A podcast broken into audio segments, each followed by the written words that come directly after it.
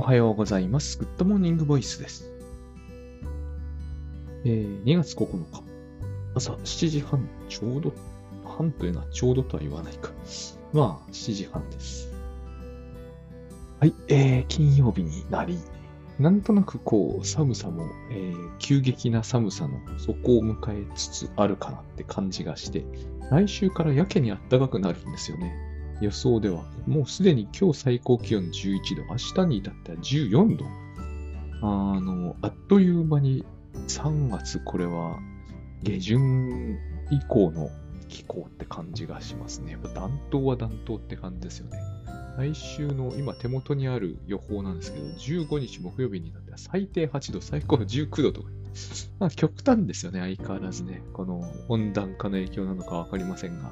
えー、ひどく極端だなって思いますね。つい先日、かなり寒かったですもんね、雪降った日は。とはいえ、今年は雪少ないとは思うんですよね、いくら関東でも。まあ、こういう年ありましたけどね、これはあの温暖化以前からね、いちにち降るか降らないかみたいな日は結構、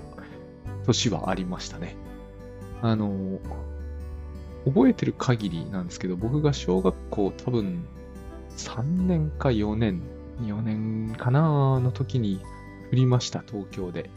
えー、雪がにじゅうくにちぐらい降った年があったんですよ。にじゅうくにちって凄まじいですよね、東京で、えー、もっと降ったかもしれないけど、もう本当に絶え間なく雪降ってんなみたいな。で、東北には根雪って言って、あの溶け雪が溶けないまま一冬越す雪が降るんです、まあ、東北だけじゃないですね。あのあの日本海側ではそういう雪降りますね。要するに底の方に雪が溜まって、その雪の上に雪が来るから根雪っていうんですよね。その雪は多分いちシーズン溶けることはない。そういう根雪があの年の東京にはあったんですよ。私は雪についていろいろこう小学校時代からなんかこう勝手に自由研究してたんで、あのそういう変な用語を知ってたんですけれども、あのこの年はすごいなと思って、あの、記憶に強烈に残ってます。え東京にしたしがつついたちに、えー、雪がちらつくということがありましてですね、えーと、しがつついたちに雪が東京で降るというのは最近あった気がするんだけど、その年までは僕は関東では経験が一切なかったんですよね。だから、あの、非常に感心させられた、そういうこともあるんだと。これはもう温暖化よりだいぶ前の話ですけど、まあ、関東にね、その当時住まわれていた方はみんな体験してると思うんですけども、もう記憶の彼方かもしれないですね。だいぶ昔のことなんで、せんきゅうひゃくきゅうじゅうねんよりは昔だと思いますね。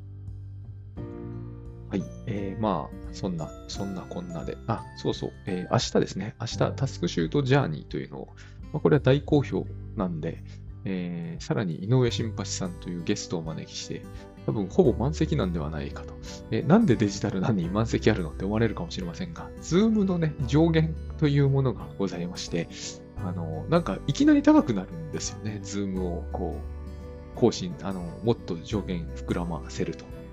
で、まあ、そういうわけですね。だから上限はあるんですよ。ただ、あの、アーカイブ配信がありますから、当日参加できなくても、だからあれ、本当はっていうのかな、わかりませんけれども、そこを分けなきゃいけないんじゃないかなっていう感じもするんですけれども、まあ、なかなかそこまでいかないし、私自身の主催ではちょっと考えられない数字なんで、ひゃく超えるってことはですね、一, 一度に集まる数がひゃく超えるってことは、僕自身の主催ではちょっと、まだまだ雲の彼方みたいな話なんでね、えっと、J さんとやるからこそ、そして井上さんとやるからこそ、この数字が出るという感じなので、まあ、えー、お早めにお申し込みくださいっていうのも変ですけれども、もしかすると上限に達しますから、えー、明日とかだとね、私が主催のやつだと当日お申し込みって実は一番多かったりするんですけど、あの、こっちはちょっとそういうんだと微妙な感じになってくると、今日明日はすごい増えると思いますので、あの、どうぞ、えー、お早めにといった感じがします。まあ、習慣的な話になるんじゃないかなと、あのうっすら思ってます。続ける思考が非常にこうベストセラーで好調なんで、井上新八さんの著書ですね、新著。えっと、こちらが好評なんで、えー、正式なタイトルは続ける思考だったようなぐらいに今思ってるんですけど、ちょっと調べてみますね。続ける思考だな。えー、井上新八さんのね、ベストセラーというこのマークがついてほしいんですよね、著者としてはね。まあ、もうなんつうのかな、そういうのは、なんて言うんですかね、これはね。えっと、最近ね、あのピクミンブルーっていう、まあ、どんだけピクミン好きなんだって感じですけど、やっていまして、最近ちょっとあのだんだん飽きてきたんですけれども、要するにあれですよね、ポケモン ゴー みたいなののピクミンバー版なんですよ。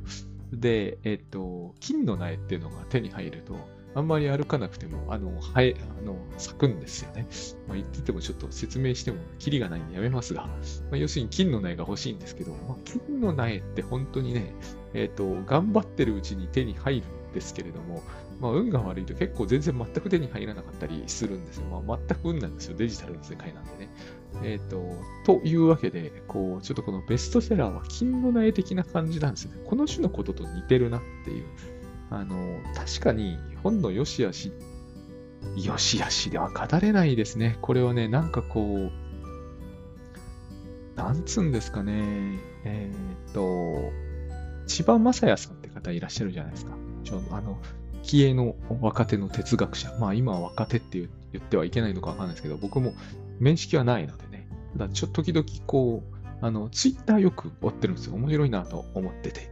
で、その千葉雅也さんが最近になってようやくこう世の中が、なんていうんですかね、無印良品みたいな、そのデザインに追いついてきたんだみたいな。昔はそのデザイナーとか、えー、哲学の世界では、ああいうこう無地のね、こうなんていうんですかね、現代風にわびさびをやったみたいな。ユニクロとかもそうですよね、ある意味。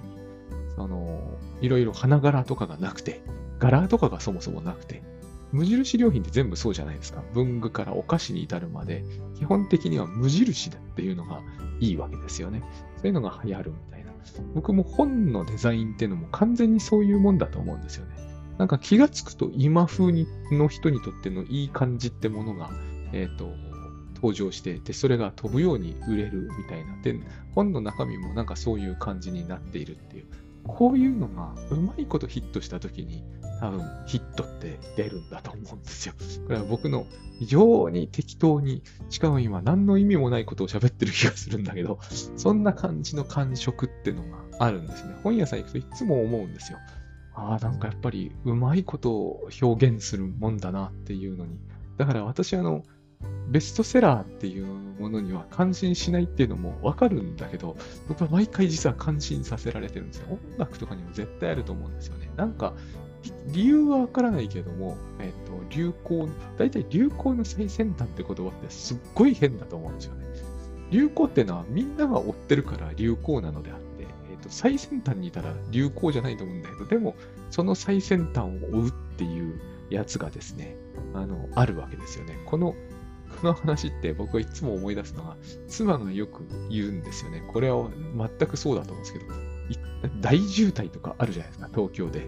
まあ、東京じゃなくてもあるんだけど、とにかく 大, 大渋滞、首都高っていうのは本当ひどい時はひどくて、えっと、まあ、ゴールデンウィークの首都高とかね、入り口から出口まで渋滞してるよっていうのがあるわけですが、一体先頭はどうなってるんだって奥さんが時々言って、いや、本当そうだよなと。先頭は絶対スイスイのはずなんですよ。なのにどうしてここ、ここはこういうことになっちゃって、全く動かないわけですから。ノロノロでも進むんなら話わかるじゃないですか。全く動かないっていうのは、戦闘は本当どうなってんだろうと。まあ、戦闘は何かの出入り口のところで待ってるわけですけどね。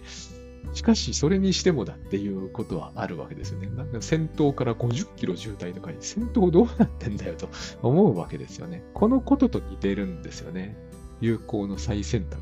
最先端と流行は違くないみたいに思うんだけど、あるわけですよ。本屋さん行くと必ず、あ、この本売れてるだろうなっていう風に見える本は売れてるんですよね。それはパッと見でわかる気がするんですよ。まあ基本的には当然表紙のデザインとタイトルの良さなんですけど、なんでそれが私のようにその流行の中にいる感じがしない人間にもちゃんときっちり伝わってくるんだろうっていうのがいつも不思議で、で自分の本をそれができた時があるんですよね。スピードファックスは割とそうだったんですよ。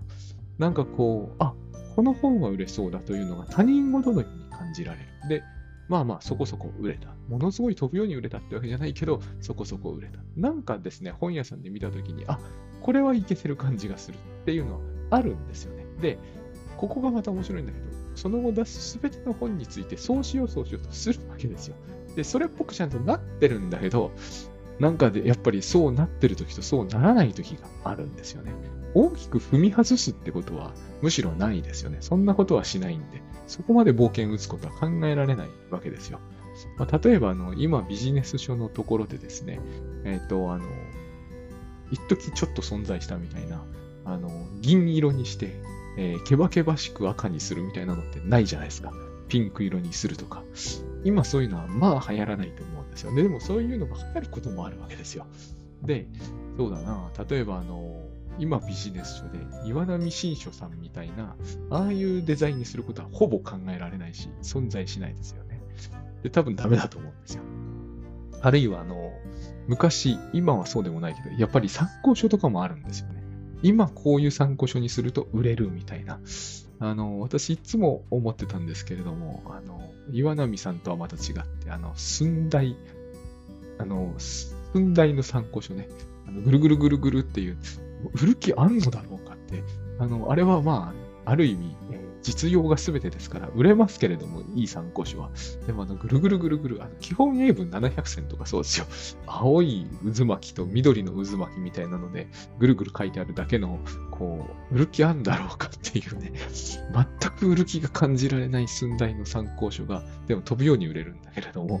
かんあ何かあるんですよね、きっとね。あの中身っていう以前にあるものがあると思うんですよね。多分これで中身もその時代の内容にマッチしているといい、一番いいだろうなと思うんですよ。売るという意味においてはですね。まあそんなことを思いながら明日ジャーニーをやります。はい、えー、というところであの本題にですね入ろうと思うんですけれども、最近なんかこうさもあのあれですね。えー告知と本題を考えてあるかのようなことが言えてますね。まあ、でたらめなんですけどね。本題は今こうやって喋りながら考えてるんですよ。で、えっと、でも、そう、思い出せるときはいいんですよね。これ昨日話しながら思い出したんですよ。いろんなことをね。あの、ウィニコットの失敗についてあんまり喋ってないなって思ったんですね。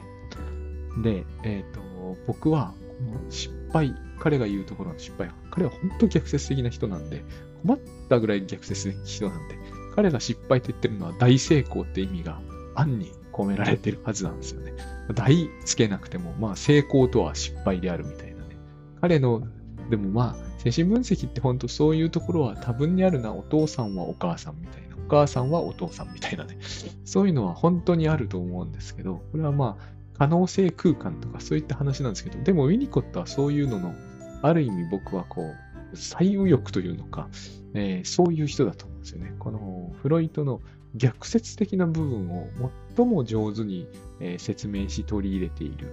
えー、という人だと思うんですよね。もう感覚で語っているような話が多いと言いますか、感覚で語ってると言い切れないんだったけれども、この辺が本当に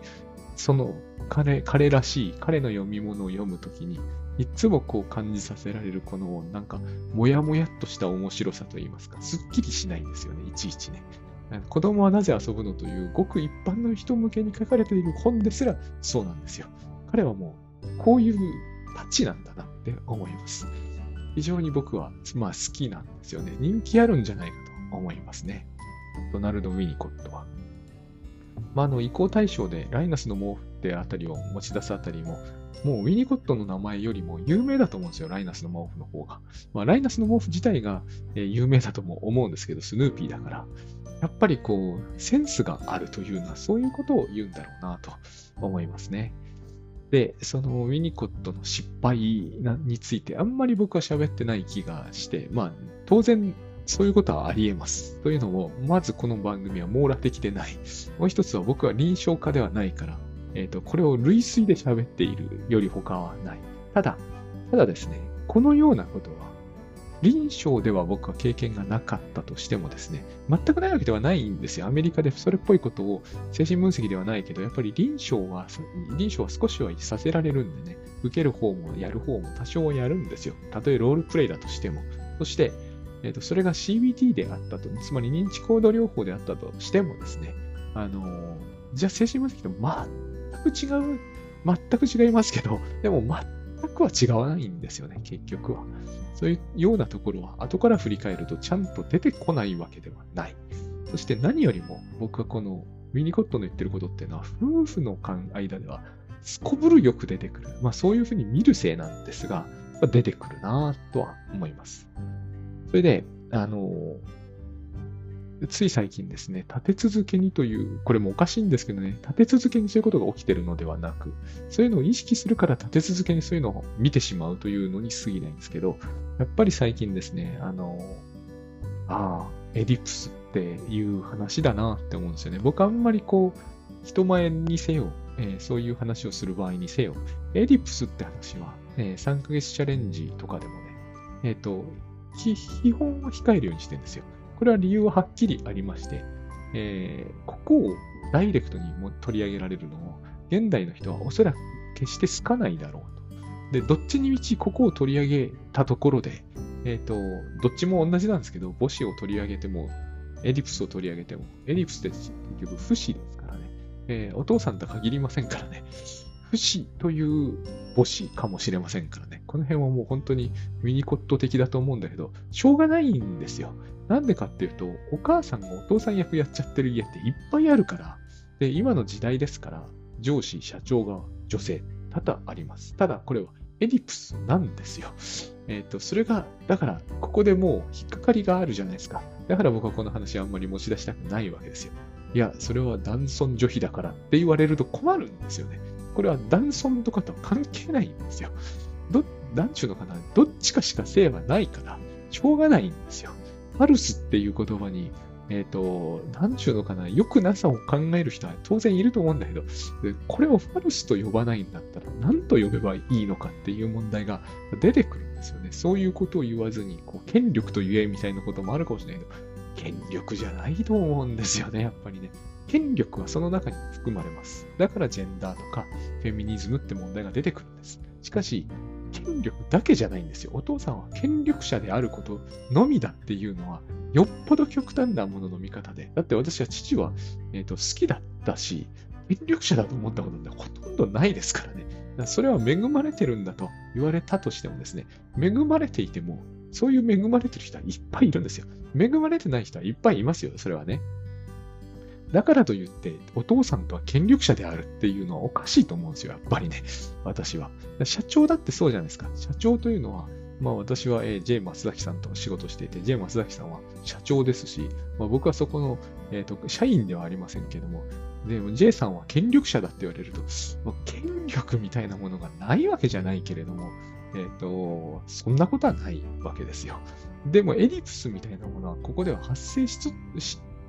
始めたりはするわけですよ。それこそ倉園さんと私の関係にエディプス的なものが介在しないと言ったら多分嘘になると僕は思うんですよ。どれほどグッドバイブスでやろうと、えーと、意識的に感じて考えていたとしても、じゃあそこにエディプスないですっていうのは無理があると僕は思うんですよね。そんなのはあって当然だとむしろ思うんだけど、いや、倉園さんが私に対して権力的であるっていうふうに考えるべきかっていうと、そうは僕は全く感じないんですね。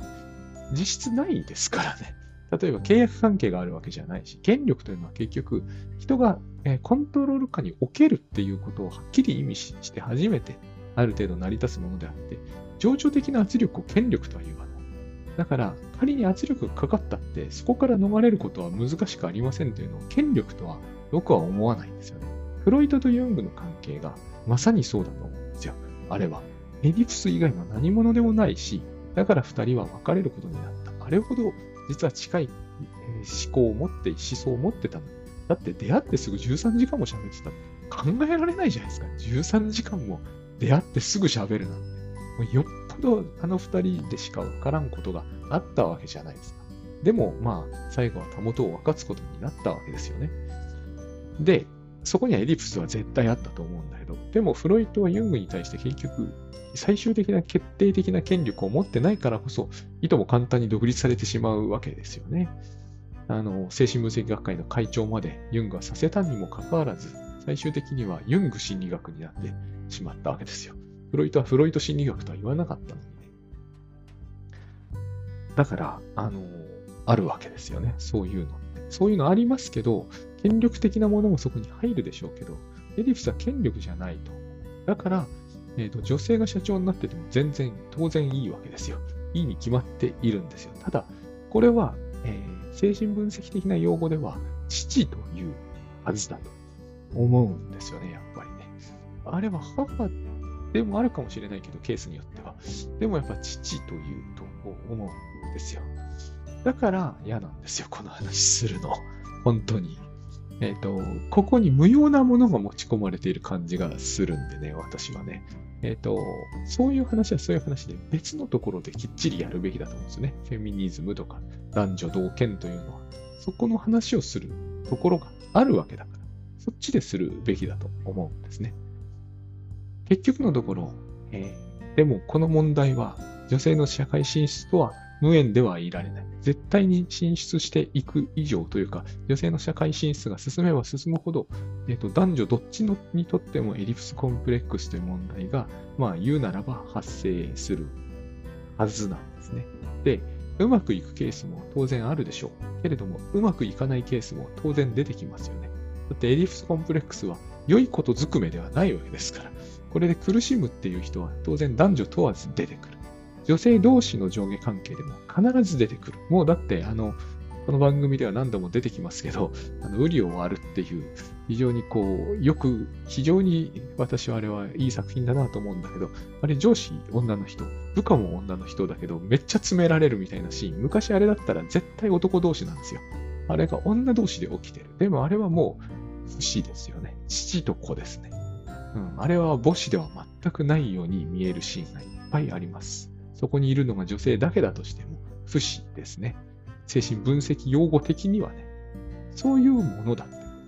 す。だから、えーと、女性は残念ながら、えーと、男ではないんで、だからファルスというしかないわけですよね。他の用語でもいいのかもしれないけど、えー、めんどくさい他の用語をそこでわざわざ、権力じゃ絶対ダメだと私は思います。だからといって武器とかいうのもナンセンスだと思うんですよ。武器じゃないだろうって思う。第一、武器だけだと話が、えーと、繋がらなくなってしまうわけですね。で、えーうん、と失敗ですね。つまり何を失敗するのかというと、えー、これは藤山直樹さんの本に、藤山直樹さん自身が書かれてたことなんですけど、えーと、少なからぬケースでは、えーと、悪いお父さん役を引き受け、引き受けていけば、えー、転移の上でね、なんとかなっていくという女性の患者さんは確かにいるみたいな、なんか物のついでみたいに書いてたんですけれども、えーと、私はこういう、そういうことだと、まず一つは思うんですよね。やっぱりこう、古典的な理論なんですけれども、ここは。対象関係論という話をしているほとんどそっちのことを書かれる方でも、やっぱり臨床というものの現実の中では、えーと、そういう水準の相談事っていうか、カウンセリングがすごい多いだろうなっていうのを、まあ、漠然と思ったわけです。さらっと書いてあったから。あの、女性が社会に普通に出るということになってきたときに、やっぱりですね、えー、悪いお父さん、つまり横暴だとか、パワハラだとかありますが、とにかくその悪いお父さんという役柄を、えーと、相手に投影すると。で、これを引き受ける中で、えーと、しかし悪いお父さんというものが、えーと、現実にいるのかどうかについては、もう一回吟味する必要がありますと。これを言われると、多分相手腹立てる。で、終わっちゃうと思うんですよね。だから言うんではなくて、えー、精神分析をするわけだと思うんですよ。もうこれは僕の推測ですね。本に書いてあったところからの推測。そうすると悪いお父さんというのはつまり横暴だとか、えー、話を聞いてくれないとか、まあ、昭和のお父さんを適当に。で、これ大事なのはですね、その時引き受けるとは何をするんですかという問いに対する答えは一切ないということなんです。なぜならば、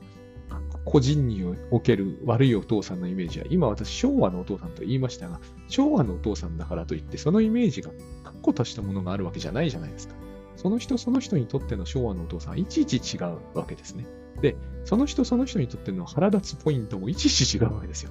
殴るのかもしれない。まあ多分精神分析官殴ることは絶対ないんだけど、殴るのかもしれない。怒鳴るのかもしれない。あるいは無視するのかもしれない。全くこの辺は違いますよね。いや、無視されるのはいいじゃないですか。怒鳴られるから嫌なんですよという人もいれば、えーと、いや手を出されなければ全然いいですよっていう人もいるし、いや酒飲まなければいいんですよという人もいるわけですよね。だからこそ精神分析というのは、まあ、えー、七色だと思うんですね。劇っていうメタファーは非常によく上がりますが、劇とイコールじゃないにせよ、なんちゅうのかな、台本がない劇というのか、寸劇というのか、しかも分析家はありとあらゆる役をさせられるわけですよね、その中で。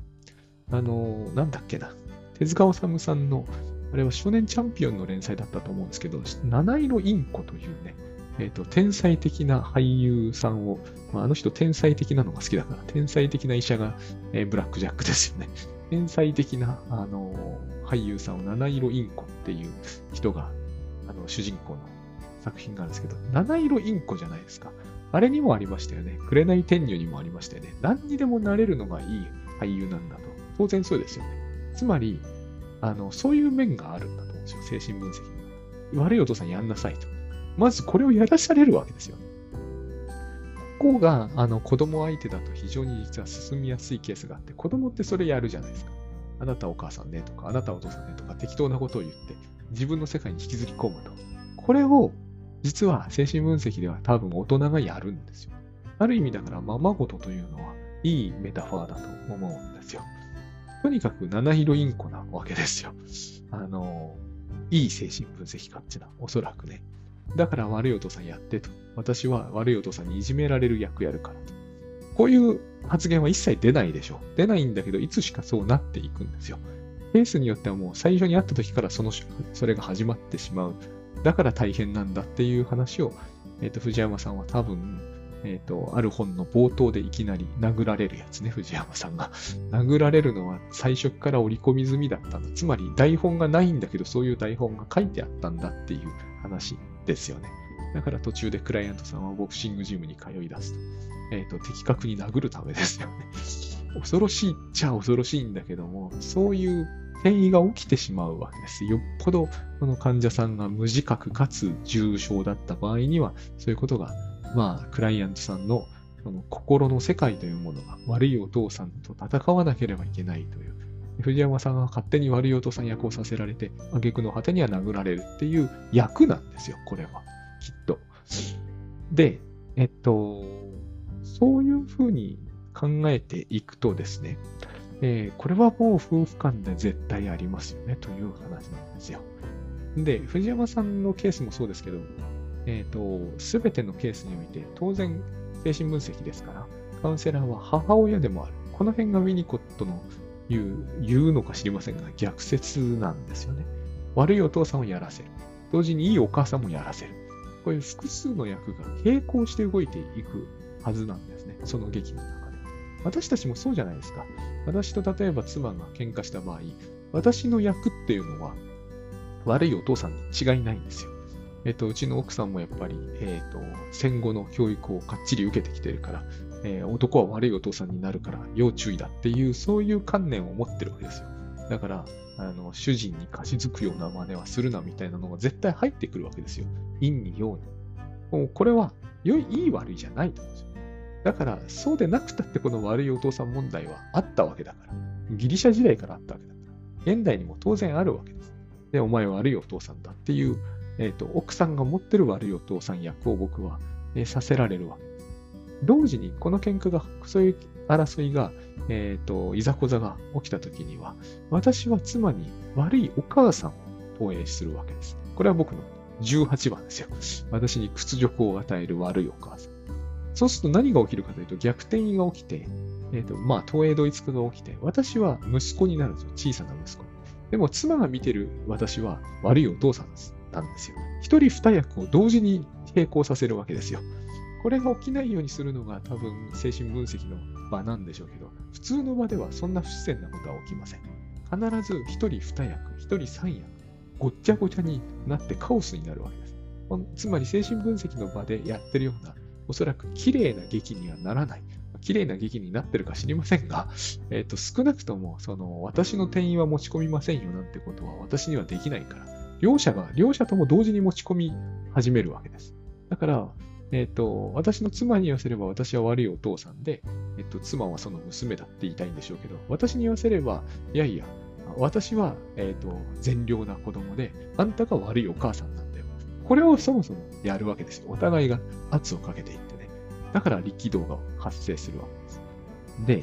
す。で、非常に引っかかることにっていうのかね、これが起こると不思議なことに。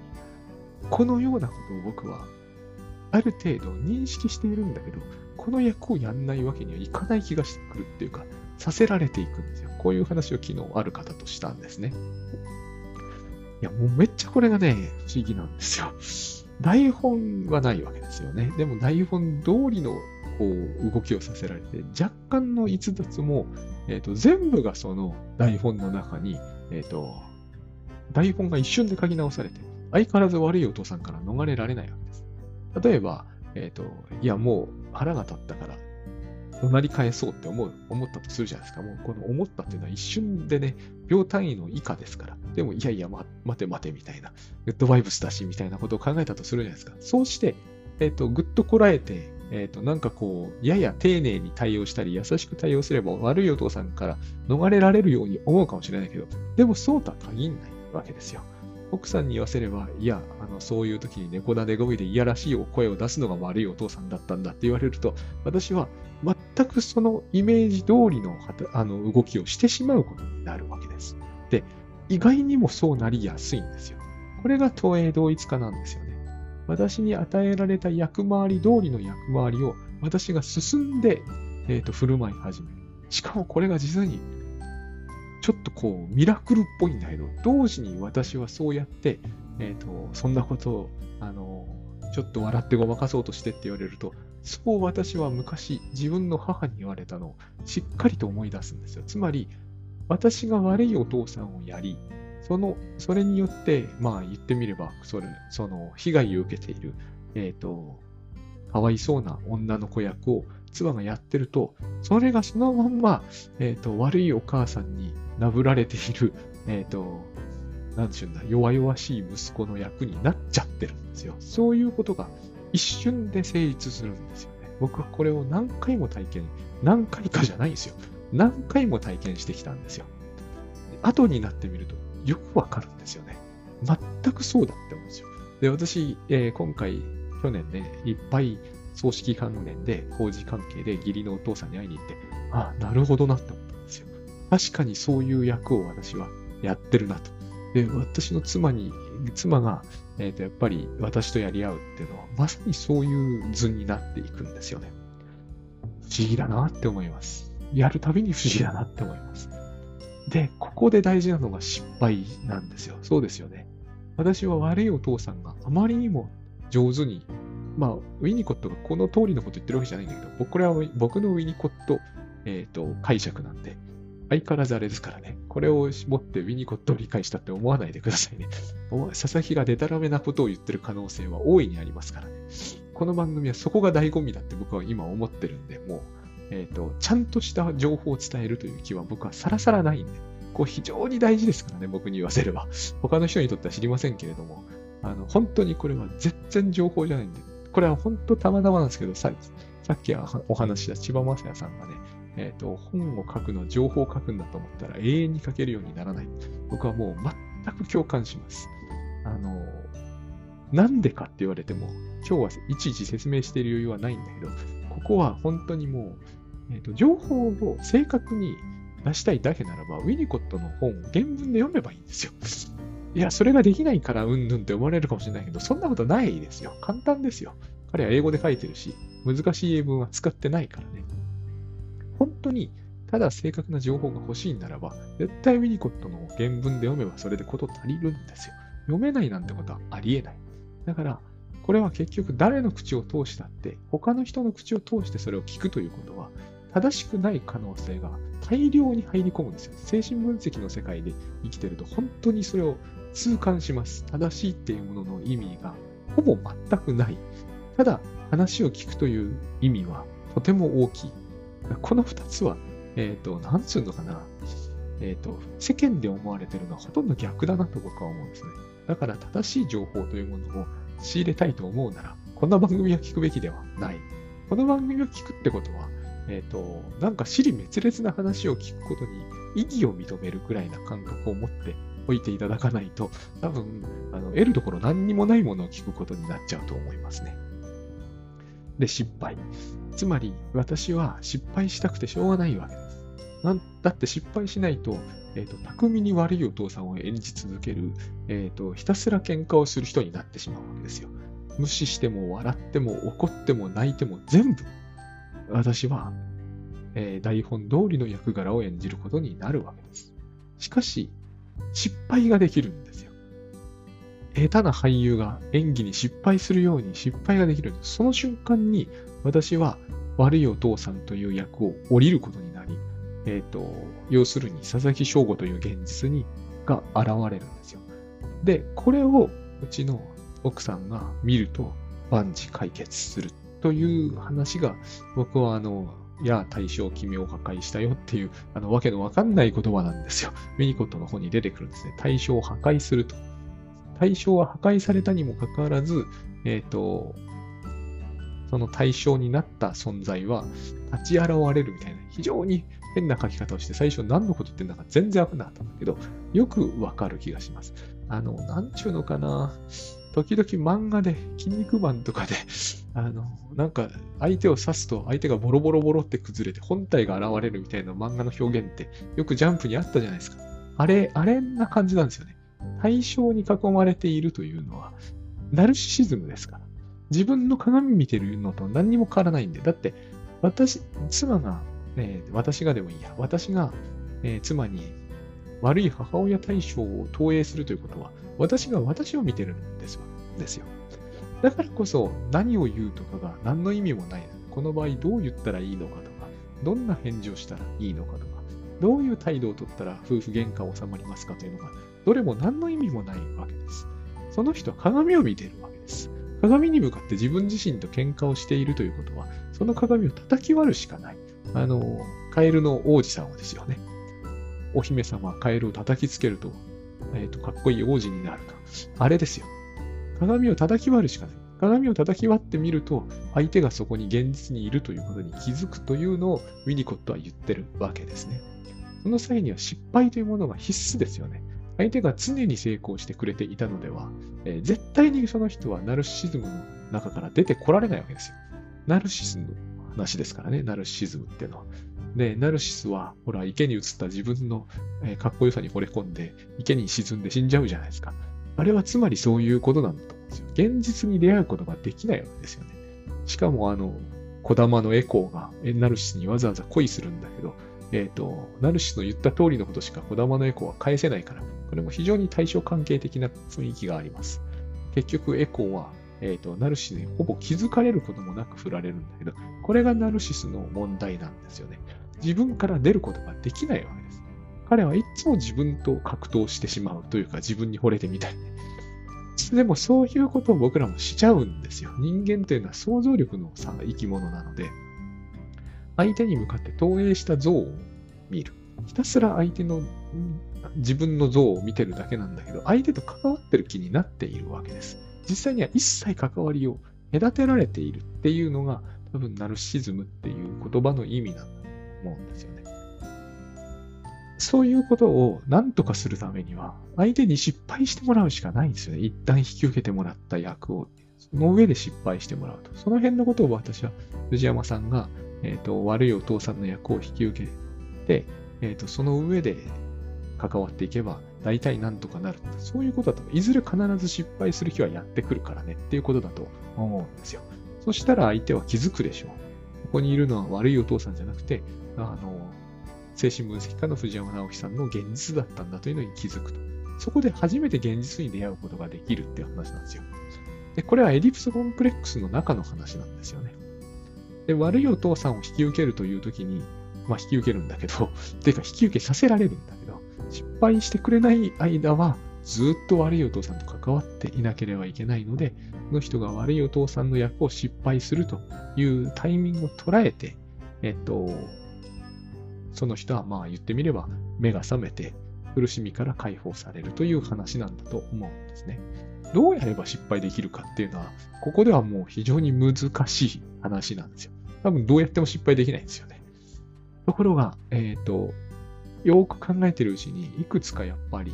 えポイントがあって、うちの場合はほぼ子供が介在するんだけど、えっと、先日はですね、あの、それが起こりそうになってて、ほぼ起きていたとき、もう起きているときは手遅れなんですよね。起きちゃってるんで。あの、怒っても怒んなくても同じなんで、相手からするともう私は悪いお父さんになってるわけだから。そして振る舞いの一挙手一投足が全て悪いお父さん風にちゃんとなってる。何にもしなければいいようなんですけど、何にもしないという悪いお父さんに、例えばお食事あの直前にそれが起きると、タイミングもうまくできてるんですよ。悪いお父さんはこういう時手伝いもせず何もしなかったってことになるわけですよね。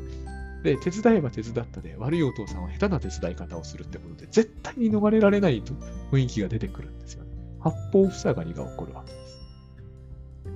でも、うちの娘がね、パッとその時たまたま、もうこれは本当に偶然なんだけど、スーパーマリオを始めた。で、スーパーマリオを始めた時に私はたまたまなんですけど、これもトイレに行きたくなったんですね。で、ふと私は姿を消す。トイレに行ってしまう。そして、うちの奥さんは、うちの娘とスーパーマリオのなんだかよくわかんないノコノコレースみたいなところで、えっと、興じていると。こうして悪いお父さんは失敗するんですよ。おそらくうちの奥さんの悪いお父さん像からすると、食事前にゲームするんだったら、えっと、食事しなさいというみたいな、そういうのがあったと思うんですよ。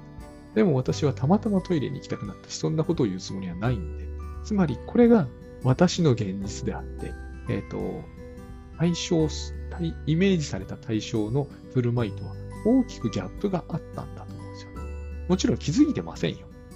気づいてないんだけれども、そしてその時は私だって気づかなかったんだけれども、こうやって解放されるんですよ。これが僕はあの失敗とウィニコットが名付けたものなんじゃないかなと思っている。同じではないけど、そういう含みは感じられるよねと。で、悪いお父さんに失敗すると、いい環境としての母親に私はなる。つまり、お父さんになってみたり、お母さんになってみたり、こういう話を見に行くことは僕は絶対してると思うんですよね。逆説的なんですよ。お父さんでありながらお母さんでもあり、お母さんであるのに失敗したときにお父さんが現れてみたり、いろいろするわけですね。そういう逆説があるわけです。ところで、この悪いお父さんというのは、私でもありながら、つまり私が演じるものでありながら、うちの奥さんが作り出したものでもあるじゃないですか。そこには、その、今イリュージョンなんだけれども、えっと、現実でありながら幻想だし、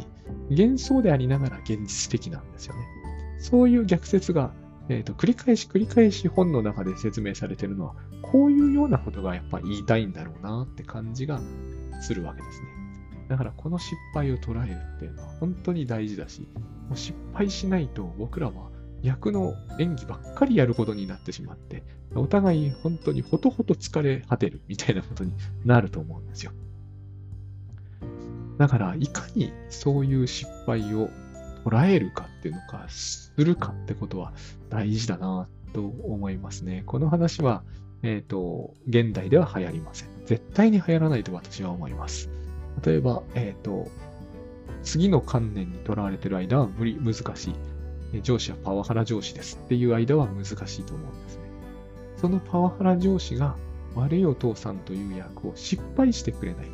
で、失敗させるのは、えっと、そこで怒られている人の方なんだと思うんですよ。だけじゃないんですけれどもね。だけじゃないんですけれども。そして、その内的対象は破壊されないとダメだと思うんです。内的対象なんですよ。でもまあ、そう。多分そういうふうには捉えられない。現代社会では、いやいやいや、あれは私の悪いお父さんの投影ではなく、本当のパワハラ上司なんですっていう答えが戻ってくるんですよね。これはその人の、私が思うに、えっと、そういう現実というものがあって、つまりその上司は、どんな上司もそうですけど、理想の上司ではないんで、つまり、その人にとってのこだわりというものがそこには絶対になきゃおかしいと思うんですよ。上司とはこうあるべきだってものがそこにいちミリもないということは考えられないと思うんですよね。しかしそうではない。それはまあほぼ確実に。つまり上司だって悪いところがあるでしょうって言えば全くその通りですよね。絶対そうだと思います。なきゃおかしいですよ。なかったら、えっと異常事態だと思うんですよ。でもまあありますよね。普通にある。従って投影することができます。従って台本を書くことができるわけですね。その台本を紙に書くわけじゃないですよ。その台本はその空間の中で生きていくというような言い方しかできないんですよ、これはね。そうすると実に不思議なことに、まあ、圧がかかるからなんだけど、まあでも僕やっぱりこう、ね、あの、変な話なんだけれども、ままごとやるときの子供の態度に一番よくそれが現れるんじゃないのかなと思うんですよね。はい、お父さんやって。そこに女の人がいなくても、お母、お父さんやって。みたいな、そういうやつ。で、しょうがないからやるじゃん。これが私は、つまり、パワハラ上司ってもんだと。パワハラ上司やって、思ってないと思いますよ。意識の上ではね。でも、だから無意識って言葉がここで意味を持ってくるんだと思うんですよ。でも、なんていうのかな。心の中の現実というものをそこに出現させたいときに、我々はこれをやるしかないんですよね。ままごとやりたいときに誰それの役をやらせると。で、そのままごとにすっごいのめり込みたい子にしてみれば、お父さんはこういうときに怒るんだから怒ってみたいなことを言っても不思議ないじゃないですか。で、その人、その子は例えばさんさいじとかだった場合、それは意識の上でそう言ってるのかと。私はそれは無意識に近い部分なんじゃないかって思うんですよ。で、そういうさんさいじの無意識みたいなものが私の心の中にも当然あって、いやいや、お母さん怒ってよと。あなたは悪いお母さんなんだからっていうわけのわかんない。現在の私にすると、はた迷惑極まりないことを私が無意識のうちにやったとしても、おかしなことではあんまりないなって思うんですよ。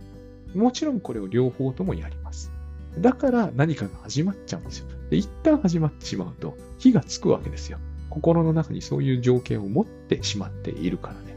そういう話でしかこれは、まあ、話でしかないって言って、えー、ことが深刻になっていったりするからや余計ややこしいんだけど、ただ私はこれをエディプスと言っても現代ではどうだないとは思います。だから、えーと、母子関係の話というのにもっぱら持っていく方がまだマシだって思ってます。なぜならば、えーと、これもさっきの話の延長みたいなもんですけど、急にエディプスの時だけ両親が問題を持つようになるとは考えにくいからなんですね。そういうエディプスの時に非常にややこしい親子関係を作り出してしまったということは、その親御さんはおそらく母子関係時代からそういうことをしているだろうと。だから、まあちょっとここ話はしょりますが、えーと、精神病水準においても、人格障害水準においても、神経症水準においても、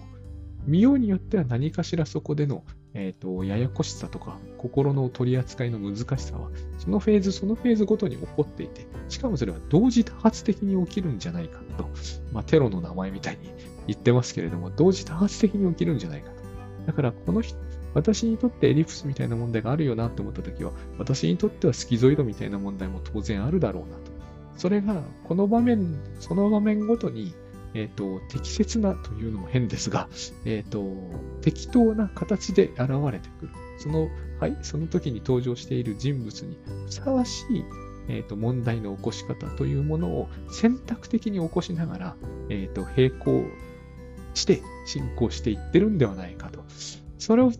事後的にしか無理ですけれども、捕まえていって、解きほぐして、一つ一つ解きほぐしていけばですね、えーと、情緒の問題と人間関係というのは、えーと、徐々にではあっても、必ずベターになっていくように、えーと、最近は確信してますね。